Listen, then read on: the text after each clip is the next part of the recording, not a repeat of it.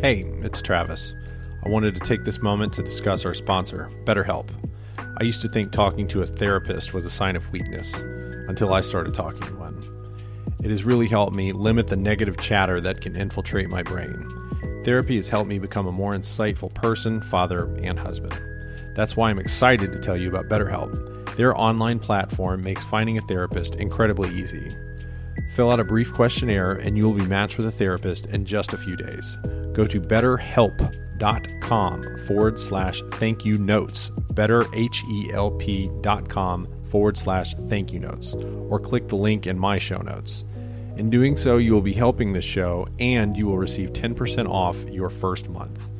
If you aren't clicking with your therapist, if you're not getting a good vibe, BetterHelp will allow you to switch your therapist at any time with no additional cost. Online therapy is a game changer for me.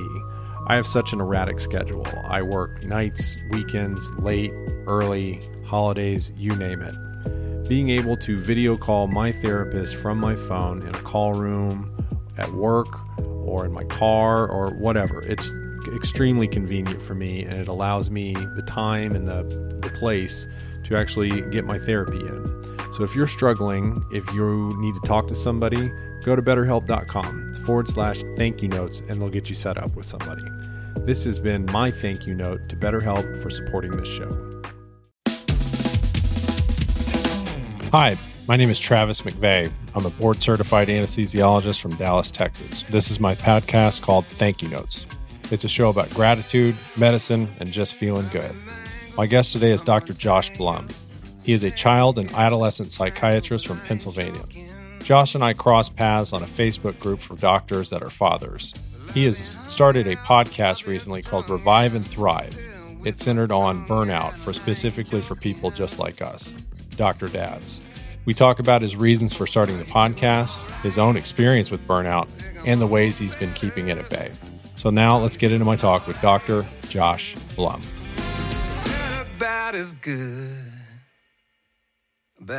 Well, welcome to this episode of the Thank You Notes podcast. Uh, I'm here with my guest, Josh Blum. Josh, how are you doing tonight?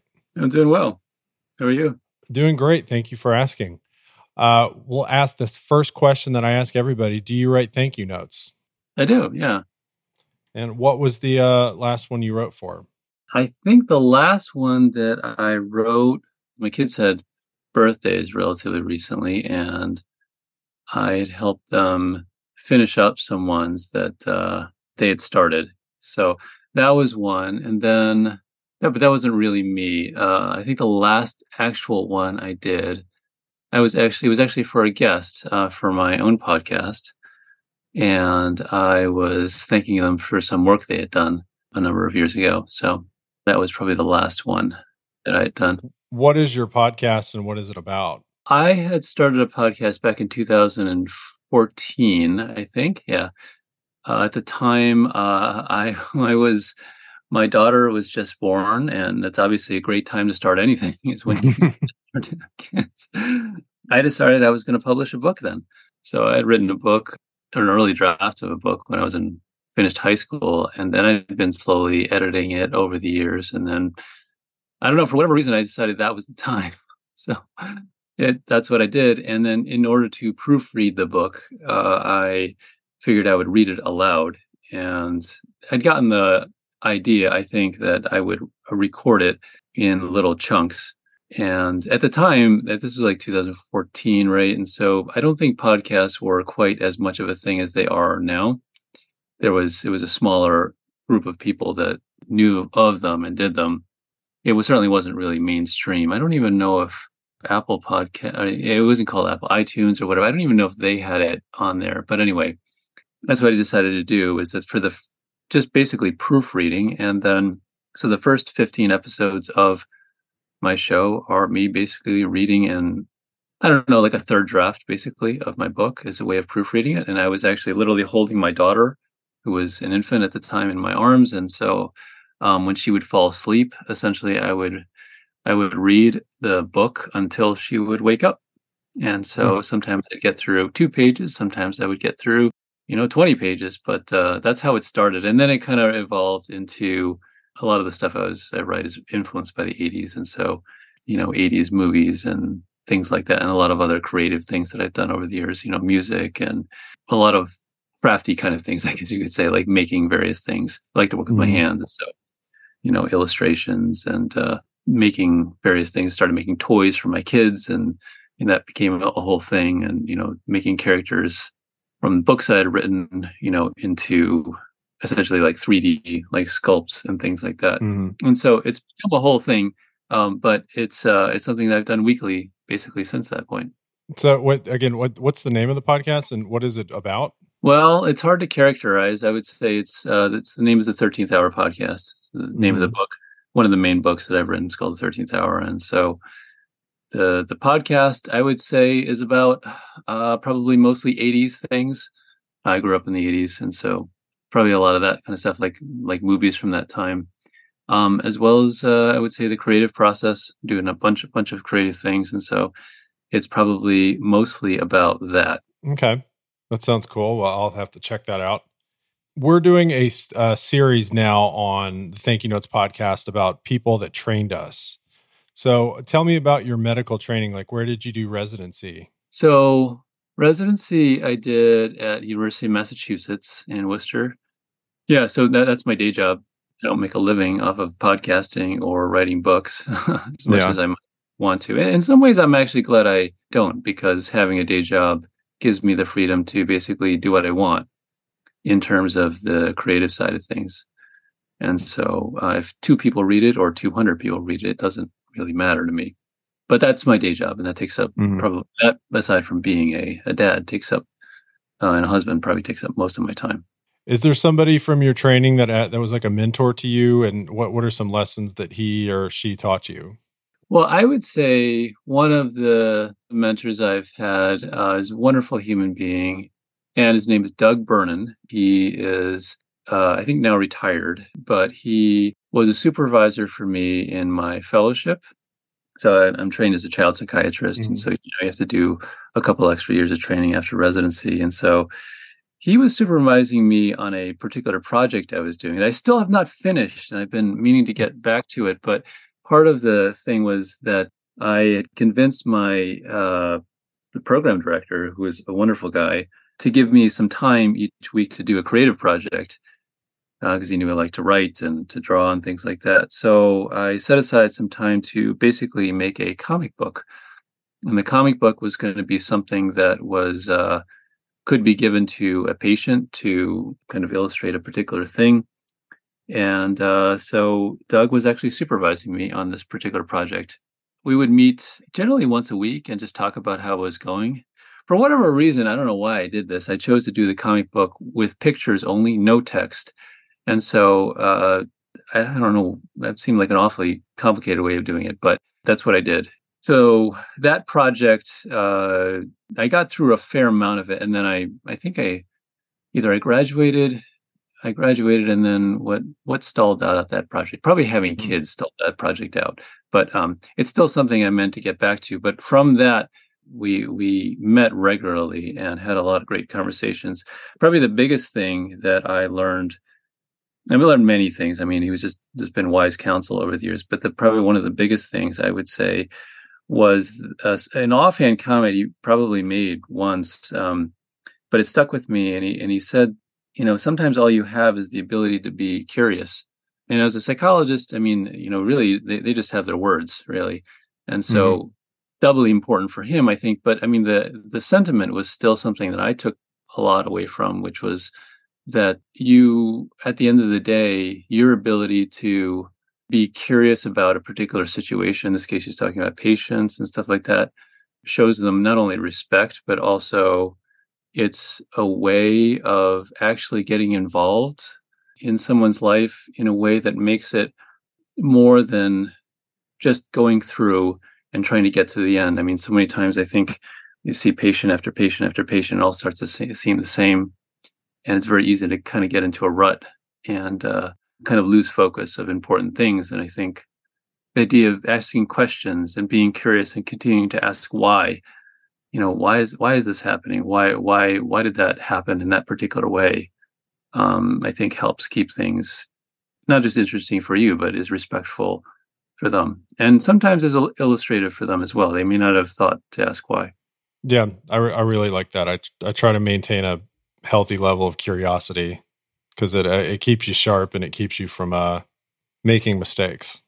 Yeah. And in fact, I just, you know, the podcast is a separate podcast, but the one I've been doing for the physician dads on burnout, that's the one I actually recorded um, a little bit earlier today in between I had 15 minutes in between patients, and I did it then because I, I knew I probably wouldn't get to it later. But that's the one for this week, and I was actually on that very same topic about asking why and being curious. Mm-hmm. So that was that was directly due to my mentor. Well, that's a great segue, Josh, because uh, the reason why I wanted to talk to you today is because you have been doing the the Revive and Thrive Burnout podcast on I, I guess are we allowed to say physician dads group? I don't. I, I guess the, the the word is out. I think so. I I you know I don't. uh When I was talking to the admins about it, I don't think it's a secret. Uh So. So why did you start doing the the podcast? Essentially, I guess for context, we're talking about a, a large group of physician fathers who are you know gathering together on Facebook, and so but there would be questions that would come up over and over again. And a, number of them would be about burnout in various ways. Uh, you know i would see them and i would always wonder because people would comment on you know here's what you can do. Oh that that sucks you know. Sorry you're in that position. Have you considered this? Things like that. I always wonder what happens the morning after you know what happens the next day? Because you know this half life of a social media post is maybe a day. If that. that it's going on to the next thing and we're on it's this endless cycle. So does it translate into anything long term because the same questions would come up over and over again. And I, I wondered well what happens if there were more like a consistent space for folks just to think about this and build on knowledge rather than you have to recreate the wheel each time? You know would that be helpful in any way well, I mean, podcasts are episodic, right? I don't need to tell you that, right? So the idea that you can listen to one and hopefully it stands alone, but then, you know, if you went and listened to previous ones, then it would just kind of build on what had come before, and so you could build on knowledge. That's the whole. I that's that that's how I. And being a podcast person, that's probably what I thought of. Mm-hmm. So, what what's your definition of burnout? Let's we can start there and then get into the weeds a little bit more. Well i mean there's an official de- definition. I mean it, depending on what you read um, i mean it's not a medical term or anything like that right? And so you're talking about just a, a qualitative description. And usually it has a couple different parts. There's a component of exhaustion usually you know mental exhaustion and a component of separation where you feel depersonalized in some way dehumanized uh, or just like disconnected from what you're doing and then emotional exhaustion. And it's usually you know in response to some kind of long-term stressor. And it doesn't have to be work. I mean it could be anything really. You know people sometimes usually think about it in reference to war or domestic violence or bullying mm-hmm. or something like that. But i mean it could be really anything. Um, but at the end of the day i mean those are those are ultimately just words. And so i guess if i had to pick a definition it would be this sort of overwhelming sense that what you're doing is on one hand overwhelming but also meaningless. It feels sort of futile. If you and it feels it, it feels trapped. Yeah. You've mentioned on a few of the episodes that you've had your own experiences with burnout. What led you to think that you were experiencing burnout? What were you going through at the time? Well i would say the first it's happened a couple times i would say um, some work related, some not work related. But the first time, actually, I was in residency, and I, you know, a lot of residents burn out. You know, it's not really, a, but I didn't know what that was. I didn't think I was, you know, depressed or anything like that. I wasn't sad, uh, but I, I knew, I noticed that I just hated certain things I did. I, you know, there were certain days that knowing what would come before me would just fill me with a sense of just utter despair and and kind of some somewhat of dread, but it was more like standing in front of an avalanche. It kind of felt like, you know, you know what's coming, yeah. and and you know it's like you can't really move, and you're like, well, what do I what do I do? You just have to kind of like knuckle down and, and kind of take it. And so that's what it felt like. And I, and we had to do a grand rounds as part of our. Uh, I think it was my last. It must have been my last year in residency. The psychiatry residency is four years. Uh, maybe the third or fourth. I can't remember now. But we had to do it, and I was like, well, maybe there's something written about this. Maybe there's something in you know the medical literature that talks about this and i and i and i went looking i didn't know what it was called at the time but i had a hint that other people had probably talked about it because it wasn't it wasn't unique i, I wasn't talking about anything that was unique uh, plenty of other residents talked about the same thing mm-hmm. and so i found it i found there was quite a bit written um, and I, I ended up doing my grand rounds on that and then sort of a uh, some ideas that i came up with in reference to that. And then and interestingly it wasn't really talked about that much then but uh, within a couple of years then the medical community started to put out lots more stuff about burnout. And there was you know stuff that would come up in conferences and all this kinds of these kinds of things and you started to see wellness seminars and all these things that I, I was like well that's that would probably help but um, oddly enough it seemed like the crucial part of it, which is that you can take as many vacations, you can do as many exercise classes as you want. But if the actual work that you do still feels overwhelming and meaningless, that it doesn't really matter that much. You know, yeah. on some level, you have to make that part better. You have to find meaning in what you do. And life is short. We only have a certain amount of time. So if you cannot find meaning in what you do, then what is the point? You know, and so I remember grappling with this. And uh, so that's what I, that's probably was probably the first time it was, it was in my, is in residency. And then I would say there have been some subsequent episodes. And so I knew, I knew I was in it because I had studied it. I would say a, a, a, non-work related time came. I would say actually just prior to COVID. It was it was and it wasn't really work related, although work did contribute, but it was really just parenting. My kids were pretty young at that time. I was doing a lot of day to day house related stuff, and also uh, you know trying to work.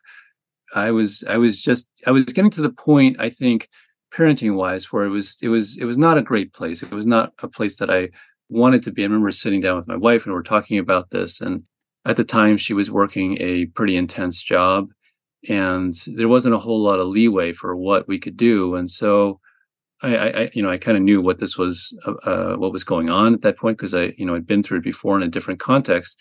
And oddly enough, the the pandemic actually made it better because now this was a crisis, mm-hmm. and it's all hands on deck, and it I don't say it, it actually made things worse in terms of challenge, but because it was something that was different and it was a it was a crisis, I think that helped in an odd kind of way. And I think I think you saw that in the medical community.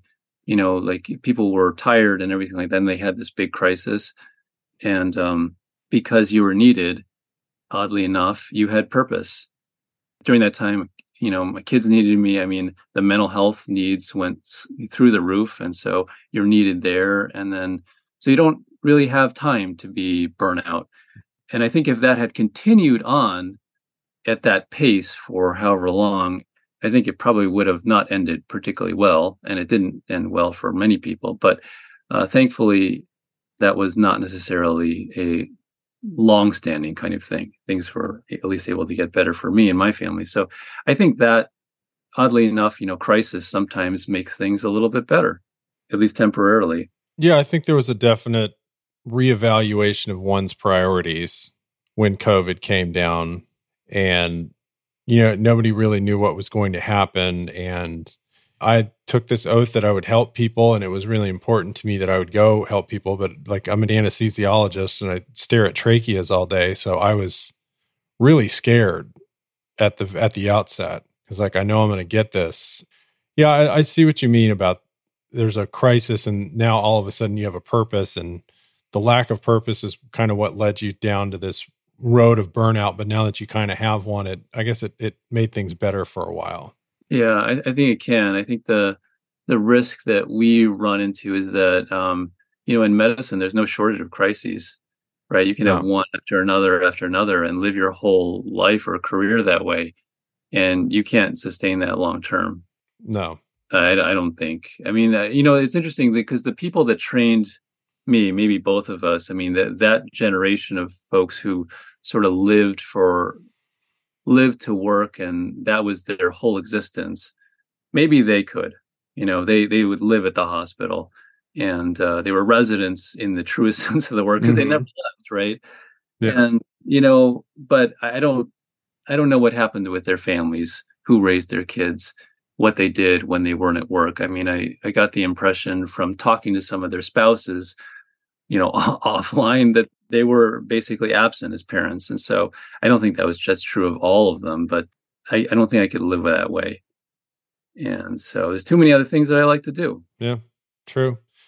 So when when one doesn't have the luxury of a pandemic to snap you out of it, what what do you suggest to uh, anybody who may be experiencing burnout? Well, I kind of think I I don't I don't know if anybody's ever compared it this way, but I kind of think like once you get to that point, it's not like it ever really 100% goes away. I think it's maybe a little bit like being an alcoholic you always continue to deal with the risk of it recurring at some point, unless there's a lot of things that change that make it possible for you to not get back to that point.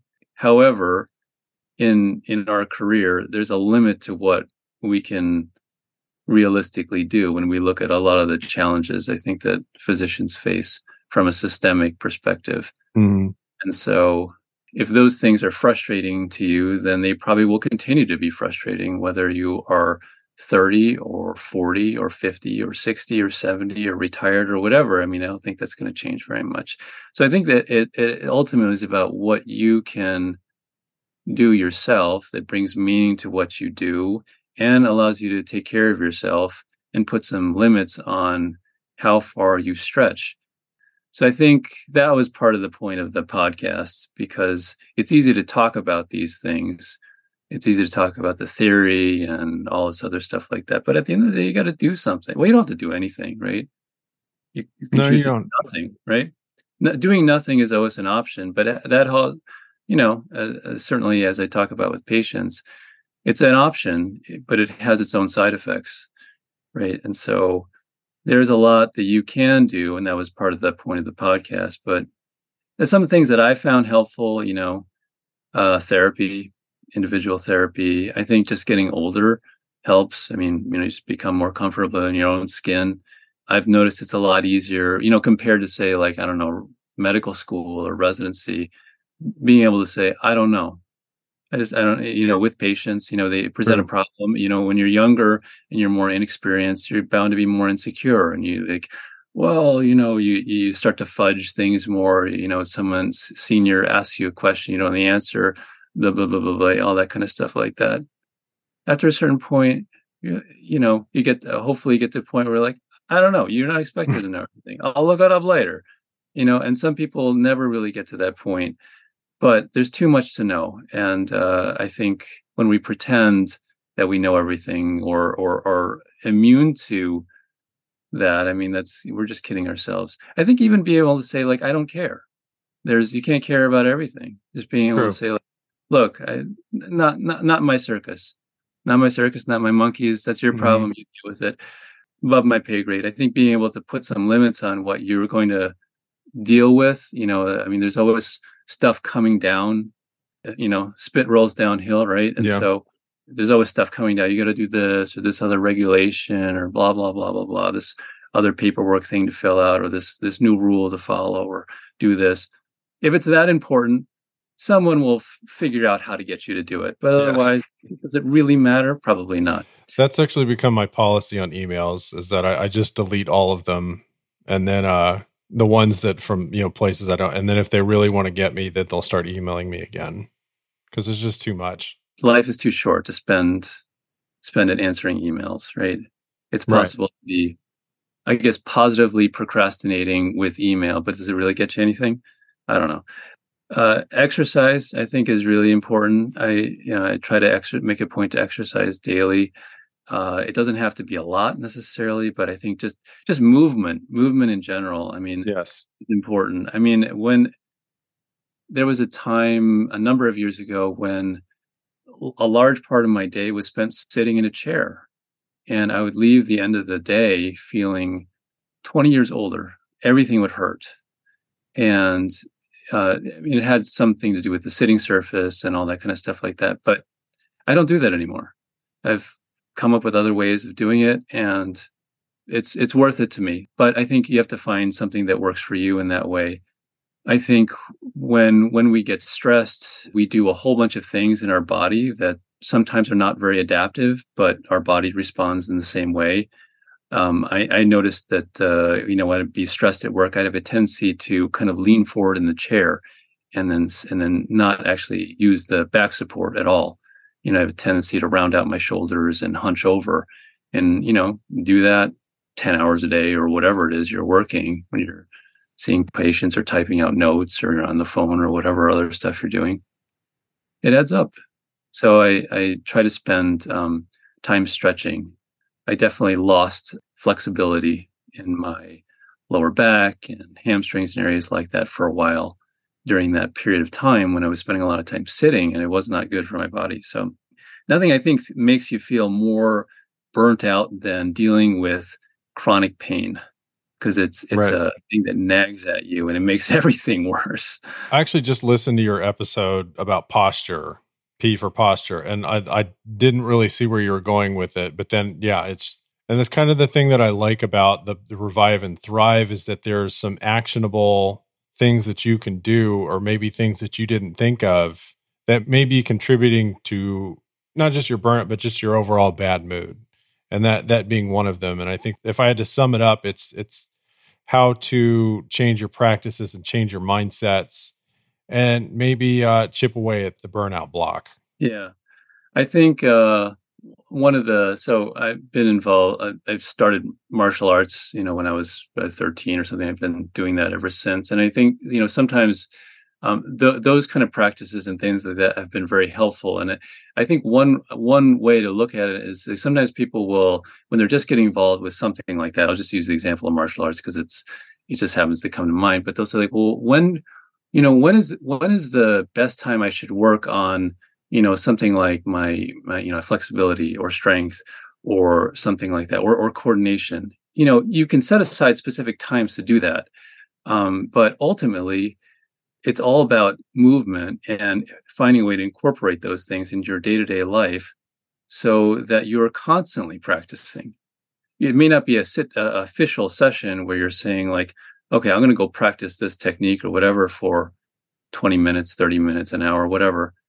You're just doing it throughout the day as part of your life. And right. so I think that's the approach that I took with some aspects of those podcast episodes because there's little things that you can incorporate into your into your workday for sure, but also in other aspects of your life, like your life as a father or husband or whatever. And I guess the other thing, the most important thing, it probably is meaning because all these other things are great but if if it's you can't polish a turd right if you if you cannot find meaning in what you do then i'm not really sure why you should be doing it. So i work with students in a college setting and i have said no to most other things that are not that.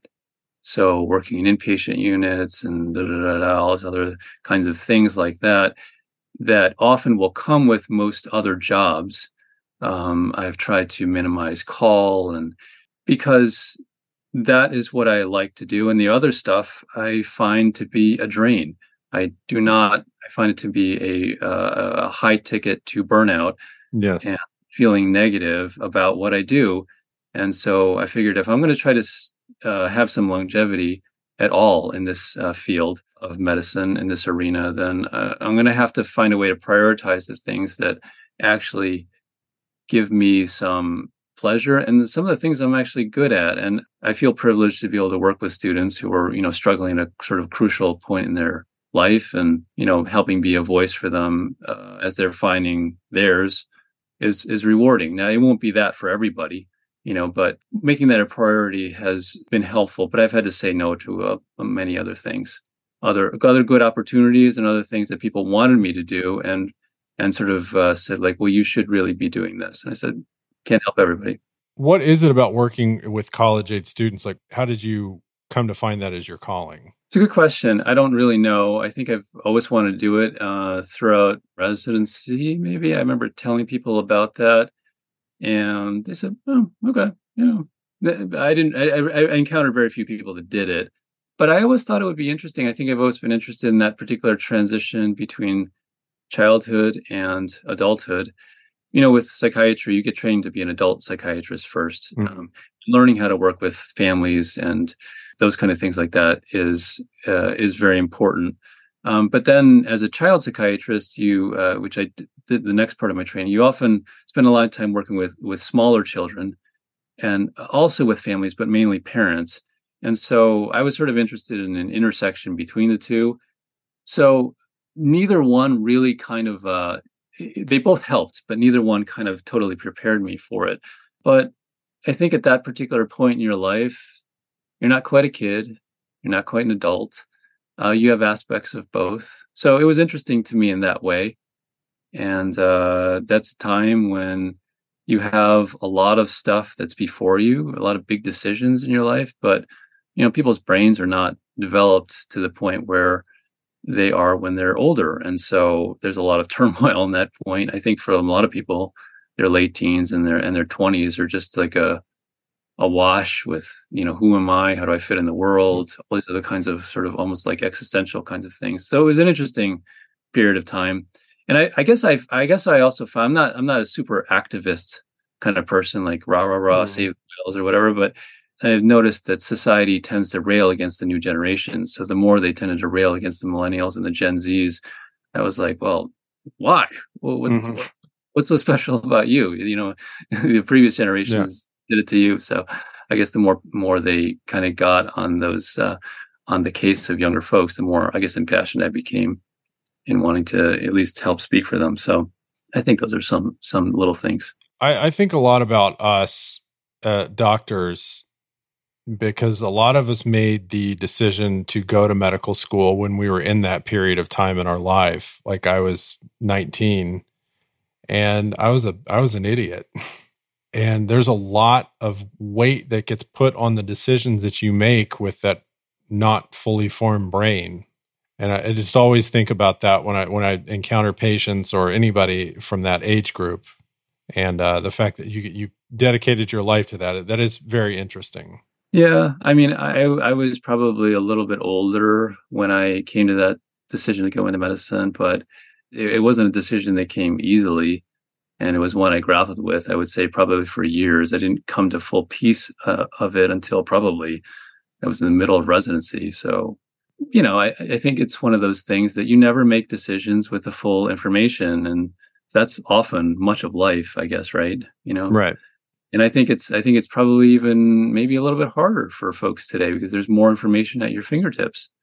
Mm-hmm. The world is um, I don't know if it's more complicated. Maybe it is. Maybe it seems more complicated. I don't know, but uh, there's a lot more possibilities that seem open because there is just more information.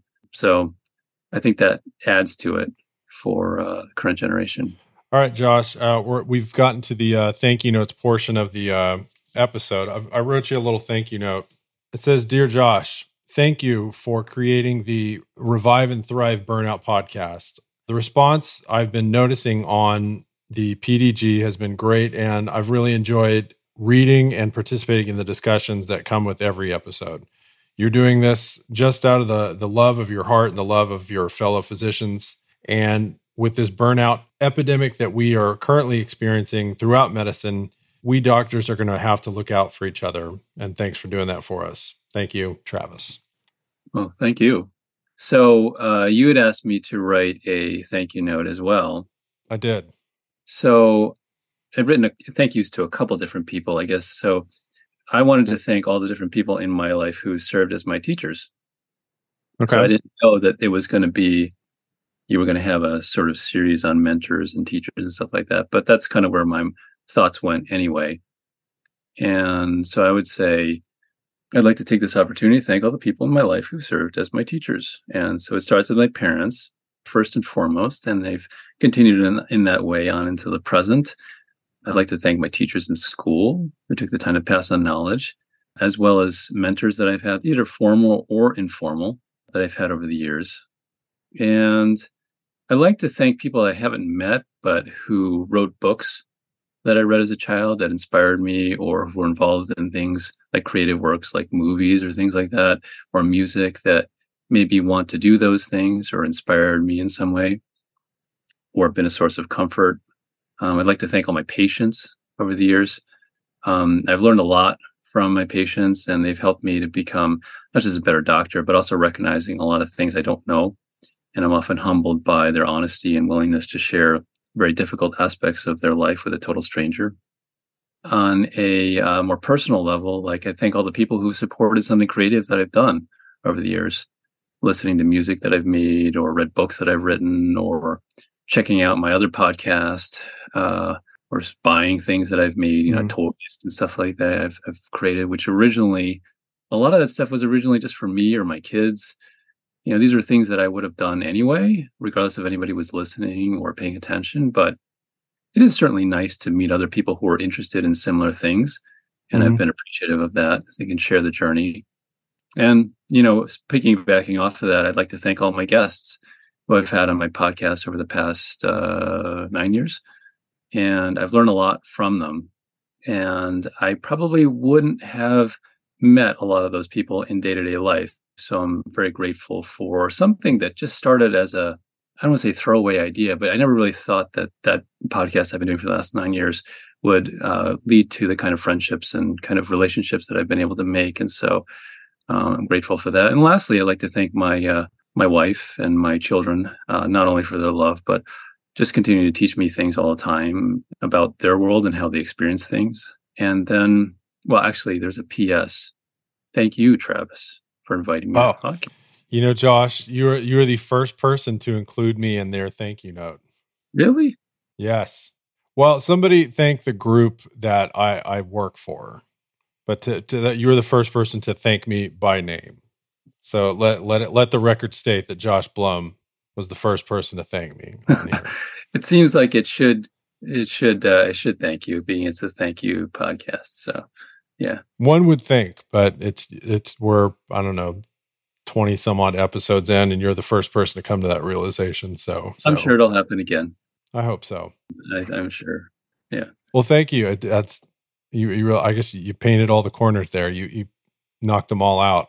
I really enjoyed hearing that, and it seems like you have a healthy sense of gratitude for uh, the people in your life, the the people you know, the people you don't know, and uh, that's translated, I guess, a healthy well being for you. I've gotten that way. I wouldn't say that's always mm-hmm. been the case, but it's a it's a process. I try to end each day thinking about some of the things that went well, some of the things I'm thankful for, and I think that that but that has been a conscious choice, and I think that's something that's helped. You know, I would say over the years. Maybe I should do an episode on that particular thing because that's a little actionable step that I've taken in my own life to work on these kinds of things. Yeah, I guess we you still haven't done episode uh, T T for thank you note. Maybe, maybe I should maybe I should uh, maybe I should do that. So mm-hmm. link back to this uh, one. We will. Uh, okay, last question, Josh. I, I ask this for most podcasters that come on here. Uh, who is your dream podcast guest, and what would you talk about? My dream podcast guest aside from Travis from the uh, Thank You Notes podcast. I, would say you could dream a little bigger. Yeah, I, I, I would say I've had most of my dream guests. To be honest with you, like who? So uh, let's see. About a year ago, um, I'm I'm a big fan of the movie The Rocketeer from 1991. I like that okay. movie. I don't know if you've seen it, but I have. Well, I I saw it when I was like 10, but yeah, yeah, we're probably about the same age. So I saw it mm. then and over the years it just became my favorite, movie. And uh, so billy campbell who plays the rocketeer in the movie um, mm-hmm. he came on the show about a year ago. I was uh, that was definitely one of my dream guests. He was a great guy and a wonderful human being. And uh, there's been uh, a couple others that are similar like that but um, like i said i've gotten a chance to connect with people through that podcast in a way that I never really thought would be possible. I never would have met any of these people in day to day life. and uh, so, but be through that, uh, I have. It's taken obviously a lot of work and those kind of things like that, but Mm. that's okay. Okay, that's life, and the uh, the post dream guest bliss. Well, yeah, I, I I would say like uh, with every mountain you cross, there's always another one, right? There's Mhm. always more things to do, and I think by doing that, you keep life interesting. For example, um, you had mentioned the last thank you note that I wrote. So the last thank you note that I had written, I mean, it happens to be another movie sort of thing. I don't have movie related folks on the podcast that often, but I do sometimes. And um, so if you've ever seen the 1986 movie Space Camp, uh, this was well, it, it's it's a sort of a capsule in time. I liked it when I was uh, it was my favorite movie when I was probably about nine Mm-hmm. an astronaut for a long time. And so one of the cast members, Lea Thompson, who you remember from Back to the Future, Oh yeah. the duck. Oh yeah. So I was communicating with her and I was thanking her for her role in Space Camp Mm-hmm. because it made me want to be an astronaut for like 10 years. Here at Space Camp, the movie. I just looked it up. Yes. Oh, I, lo- I love me some Lea Thompson, Red Dawn especially. Now that's one I have not seen in quite a while, but yes. Oh uh, man. Oh, I love that movie. Well, I'll have to go back. Maybe in, Mm-hmm. in, in your honor, I'll have to go back and rewatch. it. I probably haven't seen it since I was a teenager, but yeah. I, I well, I don't know. Do you enjoy like movies that are so bad that they're good? Yeah. I, I, I watched a lot of them for the podcast, to be honest with you. Mm-hmm. my brother and I do. We sort of it's, it ends up being sort of monthly, but it, generally is something from the '80s. But it's like because I read a lot of fantasy related stuff, so we often will do an '80s fantasy movie, and there's Yeah. some real turkeys in there. But I mean, you know, they have a certain charm to them. Sometimes Yeah. the worse they are, you know, the better they the better they are. Well, I never know. Like, did did they really set out to to make a movie this bad, knowing that it would be good, or did they really think that this is re- people are going to think this is really cool? Sometimes I think it's both. Uh-huh. I guess there's lots of different ways of entertaining people, right? And so, uh, whatever, whatever works. Whatever, whatever puts the butts in the seats. That's true. All right, Josh, this has been uh this has been really nice. Thank you for coming on, and I'm, I'll be listening to the rest of the Revive and Thrive pod. Sure. Thank you for your support. And thank you for having me on.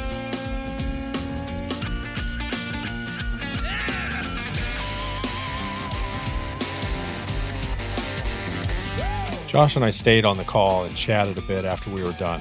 He's a good guy. I enjoyed getting to spend some time with him. If you would like to be like Josh and thank me, interact with the show through any of the social media accounts Instagram, Facebook, TikTok, LinkedIn, or you can email me at thankyouNotesPod at gmail.com. Send me a thank you note for me, your dog, your mom, your teacher, anybody, and I might feature it on the show. Please like, subscribe, rate, review, praise, exalt, and publicly cherish this podcast wherever you get your podcasts. Thank you for listening, and we'll see you next time.